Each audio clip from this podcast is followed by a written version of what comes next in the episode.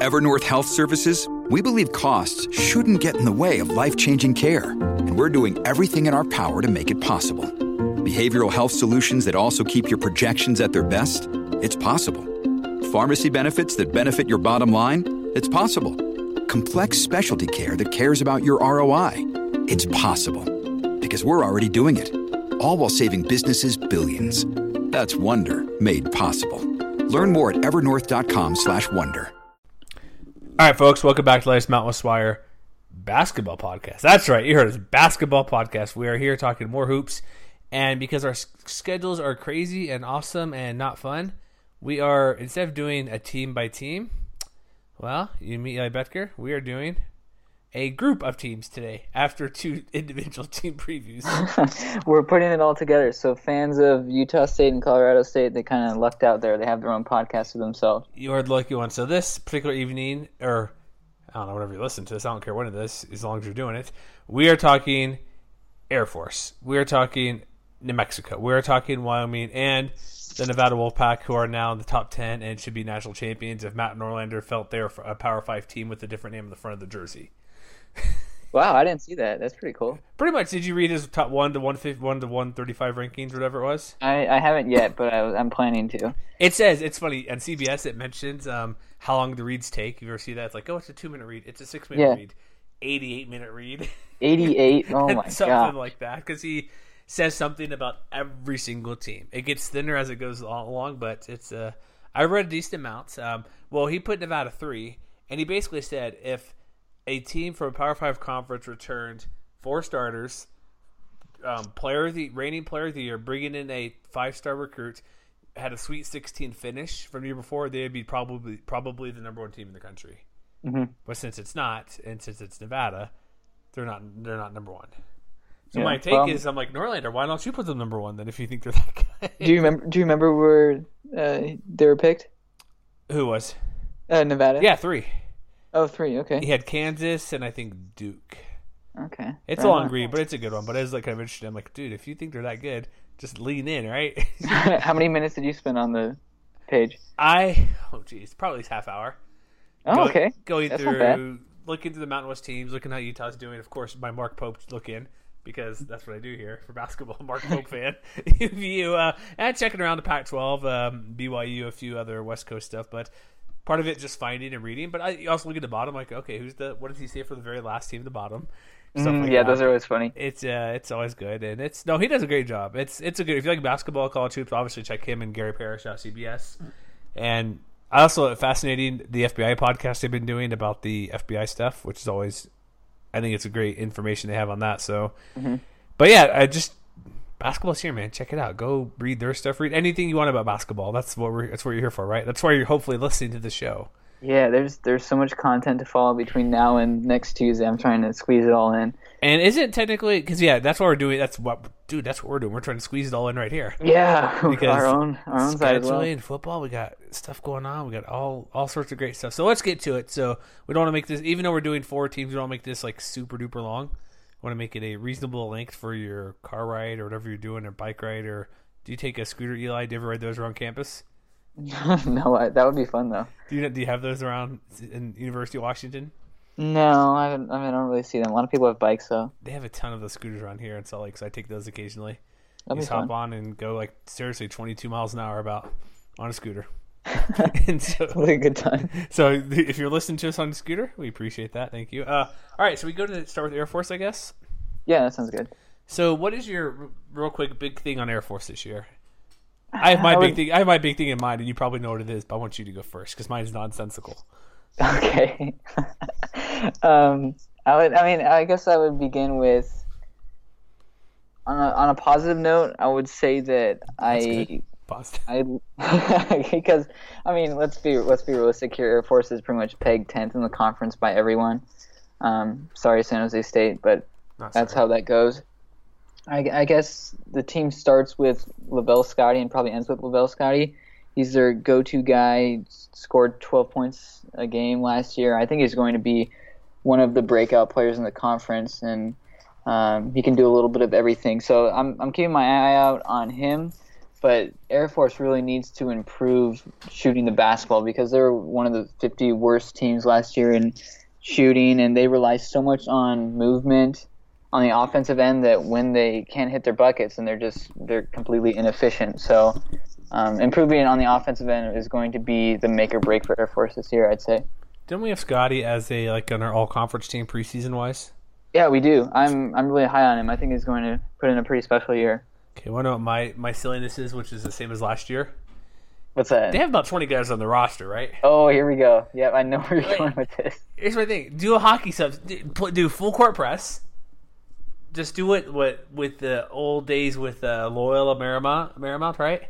Mm-hmm. Back in the early '90s, late '80s, five guys, just full court press, run a team to death, and sub in like five guys every time. I'm not, I'm not, I'm not kidding.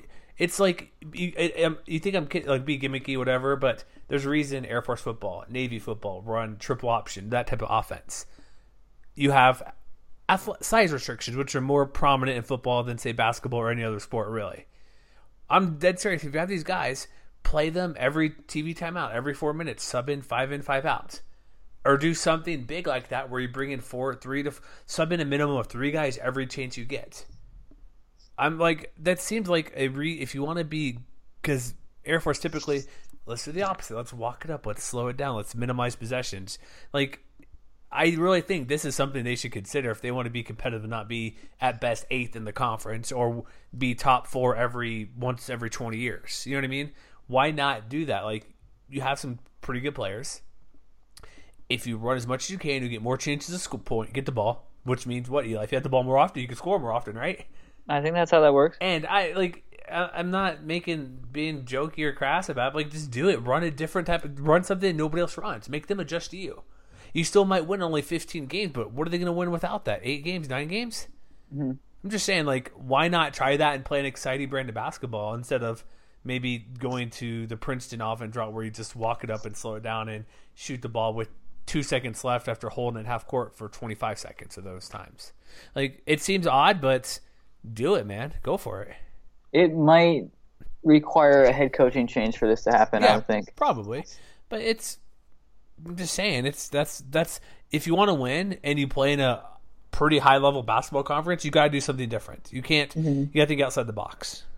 Yeah, I agree with that. I, I'm looking at Air Force's history page on KenPom right now. I would be surprised if there is a team over the last 15 years that has played a slower pace of basketball I'm, I mean, I'm looking at what Air Force has done pace wise, and they've had, boy, they've had what five years since 2002 that they've been in the top 300 in tempo. So, I mean, speeding up just a little bit wouldn't hurt, would it? No, and also like if you're at athletic, if you're at Air Force, you're probably pretty you to be in good shape anyways because you're going to be yes. in the armed forces afterwards. Of course. Here's an interesting note. I, I pull up three man weave because they do great stuff as we mentioned before he they linked to a Gary Parrish article, which I think is accurate that Pilipovich has the toughest job in America. Probably him, Army and Navy head coach, the service VMI, those type of coaches. Probably more because he's an Air Force Academy, Mountain West Conference.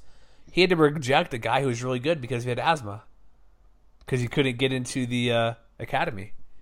Hmm. And so there's stuff like that where it's like he mentioned, like the program has to, has to find under recruited gems to develop and place them in a, into a motion system. Emphasize ball movement, shooting. Yeah, ball movement is a good thing too. When you have this many guys, you can go quick, quick, quick, pass, pass, pass, pass, pass, and just memorize, mesmerize teams by doing the skip pass across the court to get the open long three or at least a long jumper. That's I don't know what they're gonna do. It's like they're not gonna be very good this year. They don't the schedule's whatever it is, but that's my opinion. If you want to be something at least average, do something so different and make teams adjust to you. It's like, like go back to football. It's like, why does Hawaii in the Mountain West do the run and shoot? Why does Mike Leach go four wide? Why does team X, Y, or Z run a this certain offense? It's like because they don't have the talent wise typically to compete, and they don't have the talent to compete for a conference title, even let alone any lower level tournament bid at all. And speeding it up, going back to what you're saying it would also help relinquish some of the the difficulties of playing one-on-one basketball against more talented and bigger teams across the league. Because uh, when you look at when Air Force is going to play Nevada this year, they're going to be significantly undersized. Um, they'll, their individuals will weigh far less than what Nevada has, not nearly as athletic. Um, though this Air Force team, what I have been hearing is it's one of the more athletic teams in recent years, so that's good. But when you play a slower brand of basketball, then you are relying more on one-on-one matchups, and that's not where Air Force is going to excel. But to the contrary, they also do more motion and and uh, are a better passing team than most teams around the country. So that's how they do deal with that. But I, I mean, you've brought this point year in and year out, and I think it is an interesting one. But I think it's going to take a new coach and a new philosophy for that to happen. So for now, it's going to be reliant still on perimeter shooting and ball movement. And for Air Force's sake, you hope that they have a bit more in the shooting tank than they did last year because last year uh, really tough in the scoring category for the Falcons. Yeah, they're predicted tenth in the conference, and just looking at the schedule, they have. Uh, hey, they get UMBC. That should be something, right? yeah, they do have a couple of quality games, and they also have to head to Ann Arbor to play Michigan, uh, the national runner-up. So that's a, another quality game on their schedule. Yeah, Colorado. They got oh, obviously Army. Um, yeah, they have a couple teams. We'll see what happens at the. Uh, I guess the uh, Bahamas tournament. What is this? They're in the B- Bimini Jam. Mm-hmm. So they they they're, they they're scheduling proper. I think like one a couple good decent teams or a big power team. Like, like you mentioned Colorado or I mentioned Colorado you mentioned Michigan. You got Riverside he's okay. Um, Army they'll always play I wonder why Navy's not in schedule? That's kind of odd. I don't see them this year so but it's a much better schedule than in recent years. Yeah and winnable games like like they could beat Army they could beat Denver they could probably win a decent amount of these non-conference games I'm thinking right? Mm-hmm. maybe half maybe? Yeah I would say so. I don't know then they go into league play and it's like they start like Mexico, Utah State. They're not very shouldn't be that great at CSU. I don't know. I, I like they're only really better than San, San Jose State. They might be able to sneak out. Like the way Utah State's going to play with new head coach Craig Smith, the way Colorado State is new coach. I know you like them a bit more because they're upperclassmen or experienced. Mm-hmm. I think they can win a couple games, but they're not going to do much in conference play. Like if they're gonna if they're gonna overachieve to get ninth, who would they have to surpass? Utah State or Wyoming? I would say either one of those two teams. Yeah. So you picked them tenth, right? Is that where we got them? I do have them 10th mm-hmm. All right. There's not much more to say about them, so we're gonna move on outside of my little mini rant uh, or proposition to coach. Hey, hey, coach. Um, hey, who's the superintendent of the Air Force? Here's my pitch. If you want me to be your coach, I'll take a pay cut. I'll take just two hundred thousand to be your coach, man. Come on, that's all. That's all. Is that what? Do you know what Air Force coach makes at the moment? oh, I don't know how much Pilipovich makes. Probably at least two hundred thousand, right? I hope so. Yeah. I'll take that job and just run the guys up and down. I played. I played. yeah. I played high school basketball. Just do two hours of suicides every day. That's all I do. You could shoot like just wear them out, man. Come on. all right, so let's go to uh, Wyoming. Okay. Mm-hmm. Wyoming Cowboys. They uh they do have Justin James. He's uh can he score thirty every game? Can he seriously average like thirty points a game? Well, I mean, Wyoming's going to hope that doesn't need to be the case, right? you don't think they it want, might be? They don't want that, or they don't think it's going to happen? I mean, I think he's going to score at least. I think he's going to score at least 21, 22 points a game, because I mean, you look at what the returning um, production is outside of Justin James, and there isn't a single player on the roster that averaged more than five and a half points per game last year that's coming back. So he's going to have to do a lot. He's going to have the ball in his hands on every possession. So if he touches 25 points a game, I wouldn't be shocked. So like if he does that, like he's is, is this going to be like the Fresno team a couple years ago was um shoot who is the scorer they Marvelle Harris. Mar- is, could this be a team like that maybe? It could be, or uh, when Josh Adams was with Wyoming a few years ago, when he was doing it all himself as well. And that doesn't seem to be not it's not ideal, but they're going to be in more games. They, they may still finish say seventh or eighth in the conference, but I think if he's a guy that can score that many points, why can't they be competitive like in every game? But they may not win that many. I think that's kind of how I see their season going. Like they'll be they'll lose a lot of games like by seven or fewer points. Yeah, I think they'll be com- competitive for sure, and and they do have some uh, solid role players outside of Justin James. I like Hunter Maldonado a lot. He was banged up last year as a freshman, but uh, he's really athletic, and he's he put in some excellent dunks last year, and some JUCO guys coming in. Jake Hendricks is a JUCO who is an excellent perimeter shooter, so he'll help out. So there is some talent outside of Justin James, but I mean we don't really know how well that's going to translate to the D1 game right now. Um, so for now, it's going to be a lot of him taking control and teams that have good perimeter defenders and, and solid guard defenders are going to probably come out victorious against Wyoming, at least when um, the opponents are hosting, because we know how tough it is to play in Laramie. Of course, the auditor- the most bland name in college basketball, Auditorium Arena, right? Is that what it's called? Yeah, Or is it Arena yeah. Auditorium? I forget. Arena Auditorium, yeah. Arena Auditorium. So, all right. So, how they do have one transfer coming in? Like, was, was it Nye Redding or is it E Redding? Uh, yeah, Nye Redding sat out last year. Actually, no, no, he didn't. They have uh, the main. I mean, the main newcomer for this team is Hunter Thompson, who was a redshirt last year. Okay. Um, but is Redding, a- Redding's avail- available to play, right? yes, he is. Okay, He'll yeah. probably start at the point guard position. For Okay, that's what I thought. Okay, so like, what is how is that going to be change your outcome for them? Maybe because they have some guys with some other experience, or is it still they lost so much and the returning guys were so the score production is so low?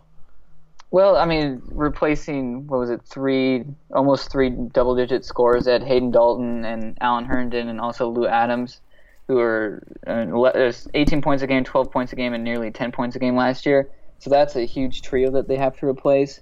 But like I mentioned before, there are some quality guys on this team that I like quite a bit, and I'm excited to see what Hunter Thompson can do. He was, sat out last year because he was injured, and he's one of the top recruits that Wyoming has had in recent history. So he might be able to find his way into the starting lineup pretty early on. Uh, but the role players that are coming back, like I mentioned before, it's just not nearly that much that they've proven in their years on campus. Like Nye Redding didn't average four points a game last year. Let me be honest here. I looked at the wrong preview, so that's why I thought he's coming in this year. Okay. that's why I'm like, wait. I'm like, and I look at something else. Like, wait, why do they still have like a Hayden Dalton list? I'm like, holy Yeah, cow, this yeah. is. I'm like, I'm like, no, I apologize for that. So no worries. I to be clear. Like, this guy knows nothing basketball. Well, it helps when I pull up my pre- my previous study that and I googled the wrong one because it looks exactly the same. I'm like, oh, ninth place seems about right where they'll be this year. I apologize for Yeah, that, folks. It would be nice if uh, Hayden Dalton came back for a fifth year. They Okay. wouldn't mind that at all. Oh, so would I. He's awesome. Give me all the points, right? Yeah, for sure. All right. So what, like, what? So let's go to Coach Allen Edwards. He's been there for a couple years. Is he is he the right guy to keep them going? And is this just a blip because they lost so much talent recently? Why they might be at the bottom of the league? Yeah, I think so. I I really like Allen Edwards, and he's already pieced together 43 wins in his first two years in Laramie. And I, I like the fact that he's kind of bringing a new style of basketball to Wyoming too. They really like to push it. They were 13th in tempo last year. Um, they weren't great from the perimeter, but they did like to take a lot of threes, which can be tough to defend. And once you mix in the altitude and the tough home environment that Wyoming has, I think that's going to be their formula for success once they have the pieces together. But this is just one of those years where you have a lot of guys that graduate at the same time, and you have to kind of pick the pieces up and figure things out. And so that's the that's a, it's a little bit of a rebuilding year, but to have an NBA hopeful on your team during a rebuilding year is definitely a good thing to have. Can't hurt because yeah, he attempted the draft and came back, so it's always a well, excuse me, Hmm. a good thing. So looking at the schedule they have, they have like they have Oregon State who's not great. They have UCSB who's usually okay out there in the Big West. Have Boston College, wherever you get that. Uh, they could play Loyola in the Fort Myers tip off. That could be interesting because they could get Loyola Chicago should be a decent team because they're in the Final Four last year. Remember that, folks. Uh, the Missouri Valley Challenge is ending. Is that the Evansville game? Yes. Oh, it's a, okay. It's odd I'm looking at their schedule, and Air Force had a big and bold Missouri Valley Challenge, whereas uh, this one does not. Their non-conference schedule is what it should be. They have some localish teams: Northern Colorado, University of Denver. Um, they're at the Sun Bowl invite. They play Dixie State, who's a are they D one? I know they're in Southern Utah. Is that a Division one team, Dixie State? No, Dixie State's non D one. That's what I thought. I'm like, no, I know they got Southern Southern Utah is Division One out there. Um, okay, so their non-conference schedule is not great because the Mountains wants it wants it to be better, but it's saving the Air Force. It's a schedule where okay, because basketball is different from football. There's games that probably well probably not this week, but like as soon as early as two weeks ago, there's probably still teams looking for a, a game to put in the schedule. So these games get put closer and closer. So playing Grambling, playing Niagara, even playing Boston College. These are all games where okay, we're playing Evansville, Northern Colorado, South Carolina is probably their biggest non-conference game. I'm thinking maybe if they play a little Chicago. So these and are, Oregon State on the road. Oh yeah, oh there's yeah, yeah I missed that. I already mm-hmm. mentioned that. Yeah, so they have a couple tough challenge games, but overall, I think it's the Air Force where they schedule to their competition where get some confidence, but also playing teams that typically play Northern Colorado and Denver. I think that's a good way to do it and get up to maybe eight, nine wins and have some tough tests, especially away from home, to prepare you for conference play. I think that's a good way to go about it. So where did you? I forget. Where did you rank you want? Where did you put Wyoming in our preseason stuff? I have Wyoming ninth in my preseason rankings. I think I'm down. I think I'm in the same area as well, kind of near the bottom. You have them at eighth. Eighth, so, okay, okay. Yeah, so close as well. Pretty near at the bottom. And then looking at league play, it's like we don't need to go through the whole league schedule, but if they're going to overachieve, it's going to be because James goes off for like big points all the time. Like, and plus they'll pick off people at home. Like Boise State to open conference play. I wouldn't be overly shocked if Wyoming wins that game because Boise lost pl- talent. It is a road game for Boise State going into Wyoming. Probably not going to win, but that wouldn't like how how shocking would that be if Wyoming were to win that opener?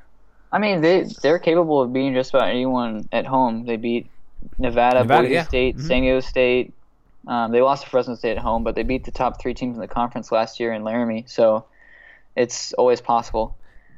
And I think that's why I put them a touch higher than most people because they'll Mhm. steal a couple wins. Like they can beat CSU at home, Utah State, UNLV is not supposed to be very good Air Force, so they're probably I don't they're still well below anything else for like any type of like a bid for any tournament. But I just take the chance to tune into Facebook or Stadium or get CBS Sports Network or AT and T if you're in the region to watch Justin James because he'll be a treat to score so many points every game. I would, yeah, I, I like that. And I, I would say I'd be surprised if Wyoming doesn't win at least one game against the team, the top three teams in the conference at season's end. I think they get at least one win against the top three team. Home, I'm assuming. Yeah, I would, I would think so. Yeah. All right, just curious. Okay, excellent. All right, so we go to uh, New Mexico. Yep. All right, let's go to the Lobos. Now we're getting some good teams here. Sorry, guys, but we are. We're getting at. So New Mexico, they were predicted to finish second in the media poll, or that, no, San Diego State 3rd Mhm. Would you have picked them second if they didn't have their injuries on the team? I would- yes, I, I had New Mexico second until Jaquan Lyle went down and just bumped them down to third. So tell people how big a deal that is because he had the boot for the I think it's homecoming football. People freaking out. Finds out he's the transfer coming in. He is not eligible, or excuse me, he's injured and won't play the year after sitting out a year for eligibility for transfer. Well, here's the deal with that. I would say that I was one of the few that had New Mexico second at the time. I know Tony Patelis from College Hoop News had New Mexico second, and I believe Geoff Grammer also had New Mexico second. But almost everyone else had San Diego State second at that point. So I thought you could have done a coin flip between the two teams. But once Jaquan Lyle, the Ohio State transfer, went down with an injury, he ruptured his Achilles, I believe, on the first day of practice and he'll be forced to sit out the entire season.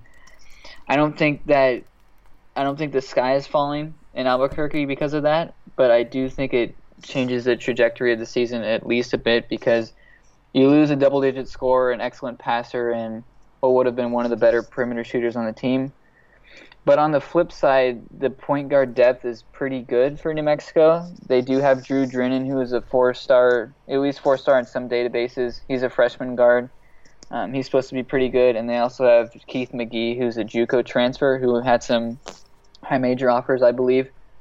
So it's not like they have to start from square run at the square one at the point guard position, but uh, it's a it's a heavy drop off from a high major transfer and all Big Ten talent.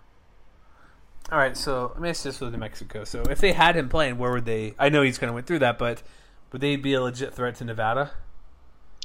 I mean, with the style of basketball that they played and and just what Paul Weir has done and surpassed expectations in his first season, I think that they would be a solid threat to Nevada. I know that everyone would still have Nevada picked as the unanimous conference favorite, but just the way that New Mexico plays, and I mean, they were one good half away from reaching the NCAA tournament last year.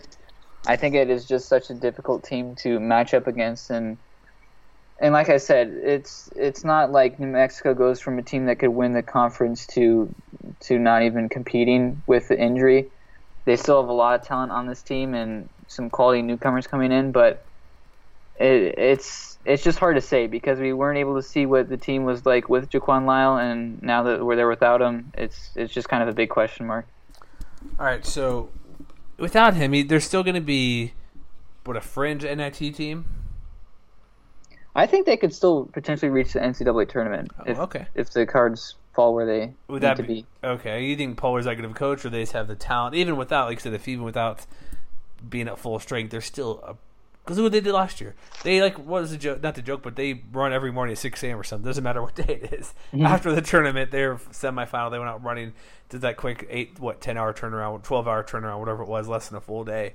So their condition, they even though it was weird because last year, remember all the issues they had, like the the injuries, you can't talk to media, can't do this, you're suspended, you're not suspended, and mm-hmm. Paul Will, Paul Weir still held it together to have a team that was really good and nearly made the NCAA tournament last year. They were picked, I believe, ninth in the preseason poll last year. They started off the season two and eight against D1 teams. They lost to Tennessee Tech at home, and they were Yikes. still three possessions away from reaching the NCAA tournament in March. So once they're picked third this year, you kind of have to wonder, okay, what's going to happen this season because Paul Weir's just done such an excellent job. Uh, but on the contrary, I would say that there still are some things that need to be resolved for this team. Defense is still a big question mark. Um, losing Joe Furstinger, who we wouldn't have said this a year ago, but that is now a major loss for New Mexico. He was one of, if not the best post guy on the team last year. And now they have Vlad Pinchuk down low, who is somewhat unproven, though he did play some quality minutes last season. And Carlton Bragg, who's a former five-star recruit. and He was played two years with Kansas and then transferred to Arizona State and never suited up for them, and now he's with New Mexico. So that's it's really an odd situation with Carlton Bragg because they just don't really know what they're going to get out of him. But if it does work out, it could be an all Mountain West type guy, and if it doesn't work out, he just might not see the floor very much. So um, I would say the big question mark is up front and just what the forwards can do because they need to improve their post defense, and that's something that really hurt them last year. Yeah, look at their defense efficiency. Uh, not very good. Like I'm looking at this. Uh, I'm over at Three Man Weave. Check out a couple of their stuff here as you're going through to get some more insight. 'cause they were at a ton on the Mountain West. Like percentage of shots at the rim, which I'm assuming is what second, cha- se- like you mentioned, the post defense defense down low, and also probably being out rebounded. 342nd, which means teams are just shooting layups and dunking on you every time, every Yep. chance they get, and the, and like the percentage was still at the bottom, like teams making that. Then also it's kind of interesting as well, field goal attempts in transition. I'm not sure what that means. I, I guess that's uh, not getting back on defense. Mhm. I don't know. I think that's with 10, sec- 10 seconds or less, 10 seconds or less into a shot clock, it, I guess counts as transition, I believe. Okay, okay, I can see that. They're hanging out waiting for the ball. So, with okay, what about um one last guy? Yeah, another transfer like Vance Jackson. He's, I, I yeah, I love start Vance right. Jackson. He should be in starting lineup and be one of their leading scorers, perhaps him and Mathis. Yep, I, I voted Vance Jackson as a newcomer of the year in the conference. He's coming over from UConn, and Mm-hmm. he's more of a big body. He can do a little bit of everything, but he's a really, really good three point shooter. So that helps out New Mexico um, after some of their losses in the off season. And he should help out on defense too, because like I said, he's strong and can, he's he's versatile. He can defend a number of positions. So he, I think he's going to be a really good addition for this year's team. All right, let's get to the schedule really quick so we can kind of blast through this show. I know it's going to be sort of we're doing the quick hits here, folks. So sorry for not spending 25 minutes on every team. I think this might be better potentially, maybe doing that occasionally. So this schedule here, they have Iona on the schedule, but they lose. Was the guy who punched the coach like? Is he one of their key players? Yeah, Or- leading returning scorer. Okay, that's why I thought that's unfortunate because, well, it just sucks to happen because I went to Iona for a couple years and they were pretty good when I was there, and so I always kind of say, hey, how they how those guys doing out in the MAAC? So Not Yep. too hot right now. not seems. not anymore. I travel. They got obviously to Mexico State a couple times at home and home to get St. Mary's at a tournament naturally. Yeah. because St. Mary's goes nowhere. Mm-hmm. What um, what tournament is that in? Because I have an asterisk here. It doesn't say. It is just a one-off game, I believe, Oh, really? at Staples Center. Mhm. Oh, that oh that game. Oh yeah, the okay. Hey, at least St. Mary's traveled south, I guess, but still stay in California. Yeah, So they're not leaving the state. Yeah, so they got Penn, who's usually decent. Ivy, they got Colorado. It's whoever Southwest. Are they playing Southwest Airlines? Is that correct? On December thirtieth. Southwest Airlines. Yeah, someone get Geoff Grammer ASAP. No, that is actually what that is. There's a small, I think it's a D two school in New Mexico.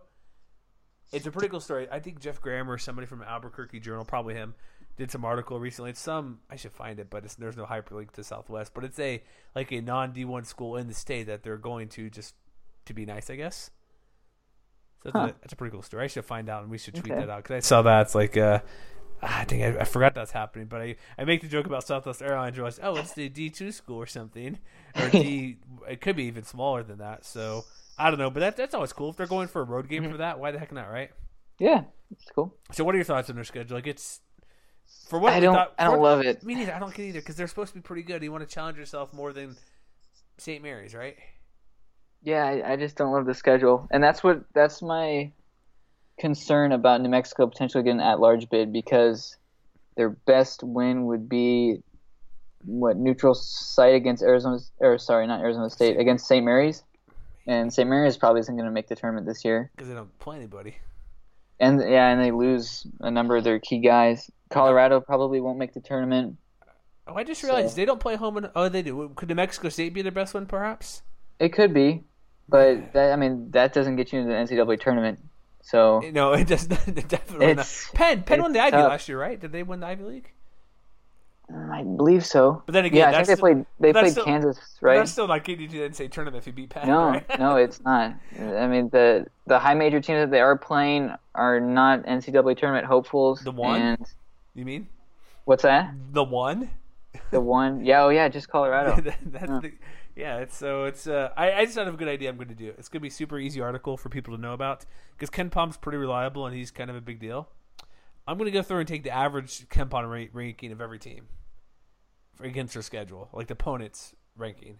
Okay, I'm I'm looking at it right now. There are, I guess you could call four games on their non-conference schedule against top 100 teams. St. Mary's is the highest at 74. Colorado's 81, and New Mexico State, who they play twice, is 96. Yeah. So that would be zero top 50 wins. Whatever that means. Now we got the net thing, so who knows what that's going to convert to? Yeah, who yeah who knows? But I mean either way you shake it, I mean it's it's not a great schedule if you're looking for an at-large bid. All right, I found the information on Southwest. It is a um, they are playing against NAIA University of Southwest Mustangs in Hobbs, New Mexico. 320 miles southeast of their home court at Dreamstyle Arena, or excuse me, the Pit. At least not Wise Guys, right, or whatever Wise Pies. Yeah, yeah Wise Pies. um, it's the second consecutive year they actually played in-state in a NAIA school. They played Northern New Mexico last year, but it's at the Pits. So it's I don't know. I guess it's something. It's it's a cool idea. It's it's one game. It's not gonna kill kill their chances to be a tournament team or not. You know what I mean? Like mm-hmm. it yeah, it, it, won't show up on any. It doesn't count. Or anything. It's something to notice if they don't win or play bad, and if they're in the running. But I think it's like when we're college football you play an FCS team. Well, let's play somebody in town. You know what I mean? Let's play somebody mm-hmm. across town. Let's don't play. Let's not be. Um, we're from California. We're bringing in an FCS team from like Florida. It's like, what's the point? Bring somebody close where they don't pay much money, but this is pretty cool. So might as well. You know what I mean? Go for it. What's the deal? This could be a really, really ugly score. You think so? I mean, the style that New Mexico plays going mm-hmm. up against an NAIA team, they could they could hit 150 points. Yeah. Um, I guess one of the reasons they put this game, because part of the reason to schedule the game in Hobbs, Slow Coast Air Force game, where said was the coaching staff's general discomfort with the layoff that would have been if they didn't play, because they could have had a layoff from December 22nd against Penn at home, wouldn't play a game until January 2nd. Mm, yeah, that's that's a layoff, and this one's on the, the 30th, so that's a short window. I'm wondering they'll probably put some backups in there and like get a ton of people playing time. Yeah, it's. I mean, it, will be interesting. Do you have any broadcast details on that? I, I just saw some on here really quick. Um, I was looking at the score because they beat Northern New Mexico 147 to 76. So you might be right. Mm-hmm. Remember last year, people freaking out. They're scoring all these points.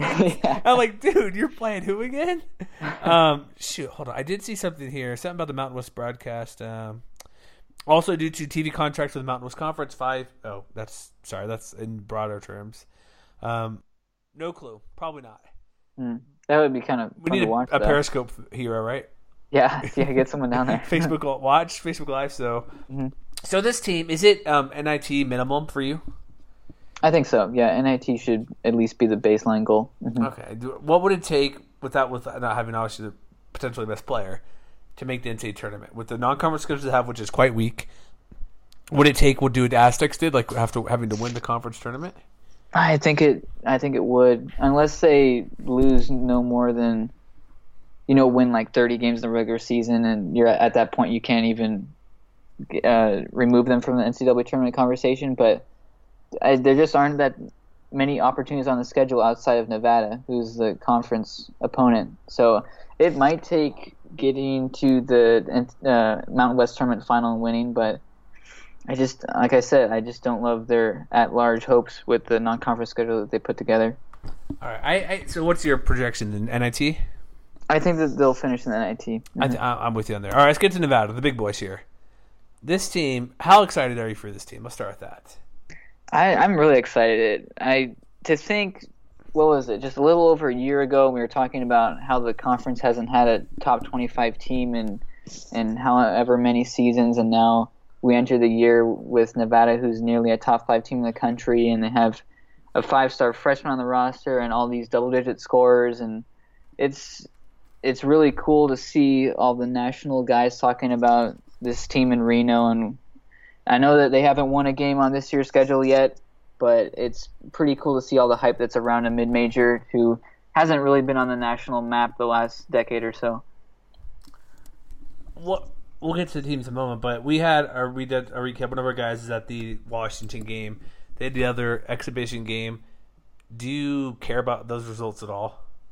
A little bit. Musselman was Yeah. pissed about the Washington result. I mean, I that doesn't surprise me. I, I mean, last year, what did Musselman say that they were going to finish sixth or seventh in the conference? Something like that. So, yeah. I, I mean, he has reason to be upset when you lose to Washington at home by double digits, and the Huskies are without their best player.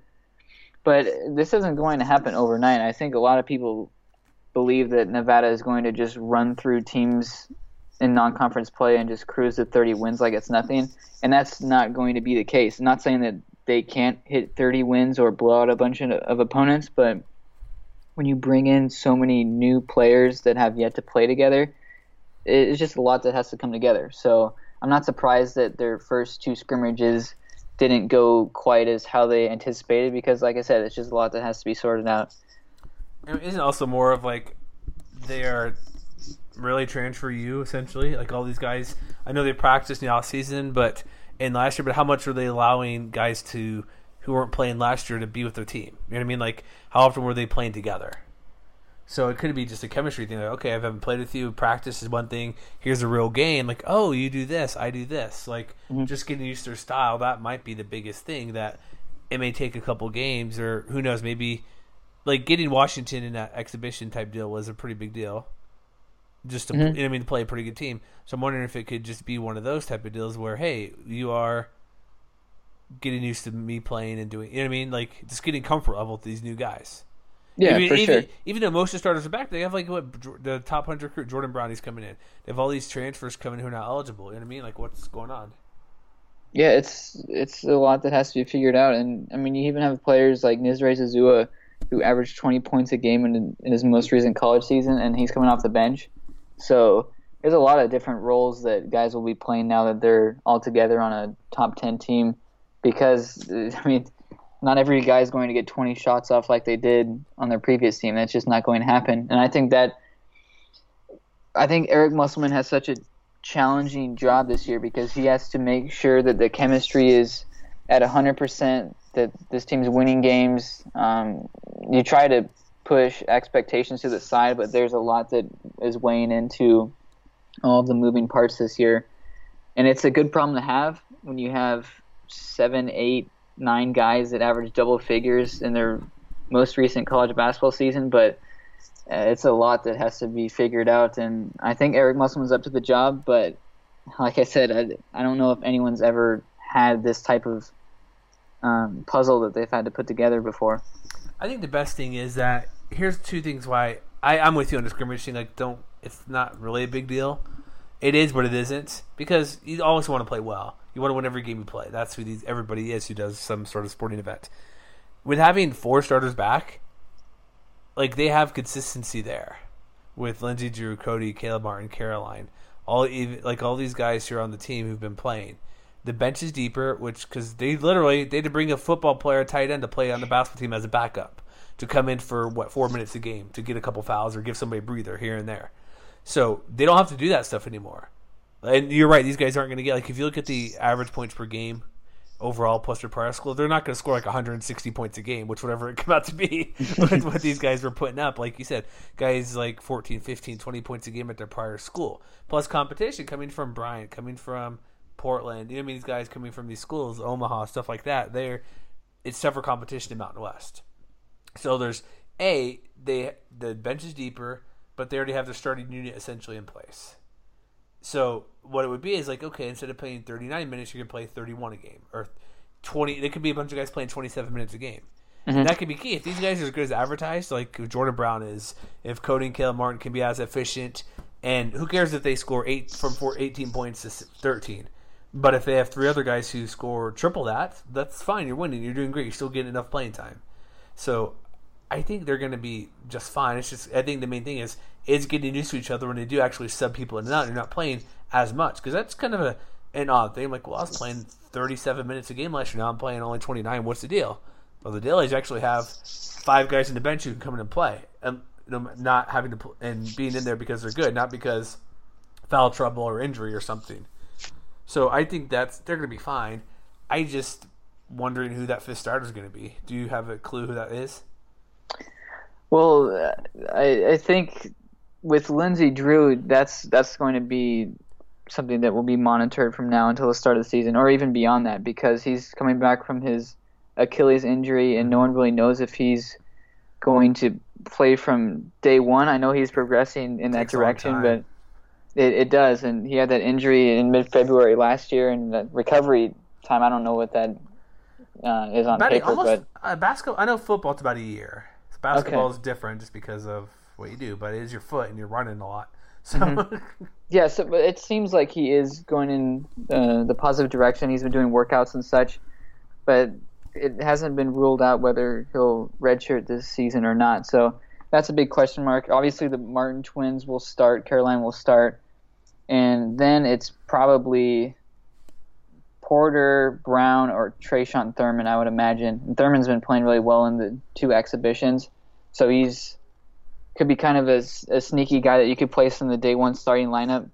Um, but like uh, Musselman has a bunch of different directions he can go with this, and so, I, I mean, imagine the starting lineup will change a number of times throughout the year as well. So let me ask you this: If everything plays according to plan, how good will this team be? I think they could be one of the top five teams in the country, and it would not surprise me if they enter the NCAA tournament as a top three seed that a lot of people like to win the national championship. But it, I mean, we've talked so much about the offensive end. I think on the defensive side is going to make or break the season because last year they were a little shaky on defense. They were 108th nationally in adjusted defensive efficiency. Um, they didn't really force a ton of turnovers, gave up a number of points in, in certain spots. So that needs to be shored up. But I think they did a good job adding Trey Porter, who's a good defender and a bigger body down low, and also Jordan Brown, who's more of a classic style big man. All right, so let's take a look at their schedule really quick. We know Nevada hasn't had the biggest or best schedule the past while, just because I think Musselman did it right, kind of building up year after year to where, hey, we're to be play this team. But they open up against BYU, who's I don't know to make a BYU because they were predicted third to be in West Coast Conference, but people were shocked by that. But they were like one point behind St. Mary's, and obviously Gonzaga is number one in that league. So the BYU's decent. Like they have a guy like Yoeli Childs, a couple other guys. That's going to be a good opener. It's not a an amazing team, but it's a good team.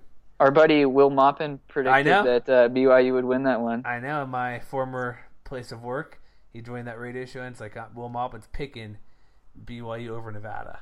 Uh, it's bold. To, to, be honest, like, do you have KenPom's number rank up there real quick for the line? I do. Nevada is projected to win 85-72, 89% favorite. I can see that. I, I think it's a, a, tough enough challenge to give Nevada some struggles for part of the game. Mm-hmm. Like it's a team that because BYU is always winning 20 games a year. We're not going to make this a full on preview for preview for this game, but they are always. Dave is a great coach. Dave Yoeli Childs is really good. They have Haws back think he's back officially, or is he missing some games? Was that last year? I forget. Whatever. But I know the Yoeli Childs who made CBS's top hundred players list. That's good, right? So sure.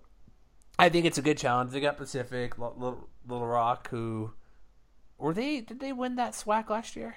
Not SWAC. Um, so, they in Sunbelt, right? Little Rock didn't. No. Mm-mm. That's the maybe think of somebody else. So they got Tulsa. They got Loyola, Illinois. Obviously, the rematch from last year at USC. Grand is pretty good. Arizona State. They have a schedule. Isn't it? Uh, I thought they had Arkansas. It's Akron Zips. Never mind. They go to Utah as well. Maybe I'll go to that game. That's down the street for me. Sweet. There you go. Uh, I like their schedule. It's good, right? Because Utah's they're eighth in the Pac-12, so that's not a great team. But then again, if you beat like a team from a big league, I guess the committee takes notice because they're in a big league, even though they may not be good from a big league. And their metrics will improve just for the sake of being in a larger conference. Yeah, yeah, playing Utah and to playing them just because, like, yeah, there you go. Um, do you like their schedule overall? Is it should it be more competitive? I like it because I think every game is winnable, and the games against the non-high major teams are, Like for the most part, teams that can win their respective conference. So that's how it played out last year. And Eric Musselman and Anthony Ruta, one of the assistant coaches who puts the schedules together, he mentioned that as well. That it's important for Nevada when they're scheduling against teams from lesser conferences. They want to schedule the teams that can win their respective conference and go to the NCAA tournament. And I think that they have that once again. Akron is a solid team. Grand Canyon, one of the more trendy mid majors. Tulsa should be solid. Little Rock and Cal Baptist are the two weaker teams on the schedule, but um, South Dakota State as well with Mike Daum. They're always uh, competing for right, NCAA new coach. tournament. Took over Craig So- Smith, right? Craig, uh, Craig Smith was at South Dakota. Um, this one's South Dakota State. oh, I but apologize. no, I, it's I just saw the short version there, and they look like the same. I thought South Dakota. Um, Um, it's, a, s- good- it's a solid schedule though. I like the way that they have this set up. what game are you looking forward to the most? I would probably say the road game against USC, and that's a quality road game. And then there's also Loyola Chicago. So those are Obviously. back-to-back games in about a five-day span. So that's, Road that's gonna be a huge week Ooh, for Nevada. That's a big travel week, man. What's that? That's a big travel week. Yeah. Okay, I- okay. What about? I was sorry. I, I should be more clear. What's your favorite, most looking forward to game overall, including conference play? But those are good ones for non-conference play. I would say I always like Grand Canyon just because. Why not? But uh, yeah, what's your the conference game looking? I have mine. I, I I think if we think alike, you might pick the same game as me. I think it's probably gonna be the same one. You can say it. You say it. I want you to. February 22nd against the Aztecs. Oh no! I was gonna say at Wyoming Oh, okay. last year. I'm just saying. Ooh, last year's game was phenomenal. I, I love no. I, I think the most uh, San Diego State probably is the best game to look forward to, but I want to see them go to Wyoming and win because they were much better than that Wyoming team last year and did not win. That was such a good game. It was. They wore the. Uh, I remember flipping through on for what ESPN channel is on. I'm like, what what team is this? Because they wore the uh, breast cancer awareness one. So I'm like, oh okay, that's it. It just looked off for me. Like that's the. Typically, it's the pink accent, not the pink jersey. Mhm. And so I was like a little, just like did a double take because the colors that Wyoming yellow floor It, it looked like a, pink. a, a bag of Starburst or something. it did. So, all right. So uh, this team is our number one team. Clearly, we are predicting to go to the NCAA tournament. I think a top three seed should, if things go to plan, should be a top three seed. Um, could they get a number one seed? What would it take to be get a number one seed for them? I, I do think that they would be capable of getting a number one seed, but it would be one of those deals, kind of like Gonzaga in recent years, where a lot of people debated and they don't think that they might be deserving, and others think, oh yeah, Gonzaga is definitely deserving because they've won all these games. I think this season will play out a lot like recent Gonzaga years, where they just have to stack up wins, avoid bad losses, and do what they can in non-conference play to pick up those quality victories. So I, th- I think that's so. I think a two or three is probably where it'll be. Two is probably my best case scenario because unless New Mexico is really good or Mountain West has like another team or two ranked or say top thirty KenPom, eh, but that's really tough to do. It's going to be because yeah they win a lot of games. They're going to be dom. And who knows what that net thing means because it's also that's new. They have the margin of victory capped at ten, which I think is too low. I think it should be a tad higher.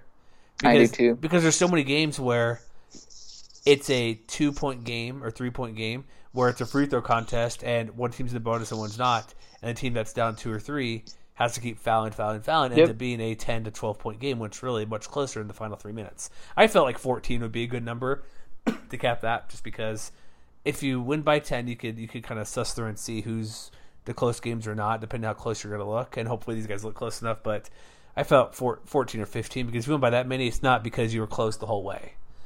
But I don't know if there's enough teams on schedule. It's going to be a game where a season where like a couple losses, like in league play, like look at last year, they lost to Wyoming. How is that possible? Well, Wyoming is good, and it's tough to play at home. To play there, they could lose at San Diego State. They could lose at um, New Mexico. Even I, kidding aside, at Wyoming would not be a gimme just because. What if Justin James goes off for forty-two points? That's not that's possible, right? Mhm. That's not unlikely. So, I I'm gonna say they're. I'll make my prediction. I think they're going to number two seed overall. That's where I think they'll be. So. I would- I think that's possible. I would probably go number three seed. I think they drop at least one or two games in non-conference play, but uh, I would be surprised if they lost more than two conference games. So you think think- probably like four to six losses max? I think they'll probably finish the season with finish the regular season with probably five losses. So what's that? Twenty eight and five, somewhere in that range. Mhm.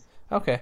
All right. So any- pretty similar to last year. okay. Anything else we need to add as we wrap this up? As we did our combined preview, that's still in a nice fifty minutes. Um, I don't know. I, I guess if you have a chance to see Nevada this year, go do it because I think this is going to be one of the more talented and, and one of the best teams that this conference has seen. So if you have the opportunity, definitely go and show your support, whether you're a Nevada fan or you're not, because it'll be a good show either way. I have a chance to see them twice within a ninety minute drive Right on. At I, man, I want to go see that Loyola Chicago game. at Utah, and then and also I've never been to the Spectrum. Sorry to say, I've never been. I should Hmm. there you go. March gotta do it. second. I should. Why not? What I mean, I can see what day of the week it is, and maybe I can go. It's on a Saturday. Oh, it is the sub- Hmm. March second. Yep. All right, maybe I'll take the day, take the day and go do that. Make it happen. That'd be fun. All right, that's our that's our show for tonight. Check us out mwwire.com. Eli's doing a bunch of previews on basketball. I have some. I sent out some polls throughout the throughout the. Uh, what am I trying to say here? Media day weekish type stuff. But hey, check out Eli stuff. He is at Media Day. He's about what three to five articles up about random stuff. Paul Weir, um, Justin James, and a few other stuff. I believe, right? Yep, we'll have some more on the way this week too. Exactly. We're saving some of those because we want you to get ready for basketball season. It's here. It's so close. We will do another preview. Doing what, Eli? Since you made the list tonight, who's left on the list to discuss? Okay, so we'll Boise go through State, this real quick. We got Boise State, we got UNLV, Mhm. Fresno, San Diego State. and San Jose State. Yes. Okay, that's right. We did four tonight. All right, so we'll be doing that sometime next week. So yeah, check out the pod, subscribe, Blog Talk Radio, tune in, Stitcher. Where else would you like Spreaker? Wherever you can buy your podcast. I ask I ask Matt this occasionally. Where do you listen to your podcast? What platform is your favorite? Oh wait, what did, what was Matt's answer? Uh, I think just Stitcher, I believe. I I just use the Apple Podcast. It's kind of boring. Boring. you go with the popular crowd. Sorry, I have an Android, so I have choices. So like, well, because Stitcher's okay, I use uh, Pocket Cast. So I'm just saying. Android users. Oh man. Dude, are you buying the new? I spent a thousand bucks on a new iPhone XR, or whatever. it is? No, but my battery life on my iPhone six is going way down the tank right now. Uh, How old is iPhone six? Five years almost. I've had it. I don't know, three years or so. That's good. I've had it a while. That's nice. I have I have a nice Galaxy Note. I'm like, I'm, there's no reason to upgrade unless like the battery goes crappy on you. I don't like want to spend a thousand dollars I know. phone. it's we don't need to discuss that, but it's they're getting out of hand for the most part. I would say. Look look for a good deal. right? come on. Yeah. All right, but that's enough phone talk here. Phone chat. That's the next podcast we're working on. Phone chat. Um, yeah, check us out mwr.com. We'll have previews. We'll do picks. Well, basically what we do for football, we'll do for basketball, and try to make it better. And hey, if there's something you don't want to see, or oh, excuse me, I apologize. Yeah, if there's something you don't want to see, let us know as well as what you do want to see for on our show and uh, re- writing. And our goal this year is to do some sort of recap for every single game.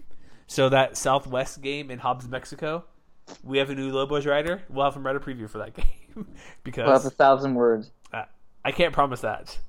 I'm not going to promise that for somebody writing about an NAIA school. You gotta, make the new guy do all the the all the dirty work. work. yeah No, thousand no. words on Hobbs basketball or or uh, Southwest basketball. Oh man, well, uh, I'll talk. Drop To, the hammer, Jeremy. yeah, please. I'm so mean about what I ask people to do. No, all right. So, but that's it for tonight. We'll be back, uh, I believe, within a week to t- do the rest of the teams and check out our CSU preview, Utah State preview, Lucky Ones, all of our basketball content on our page, and we'll see you next time, folks.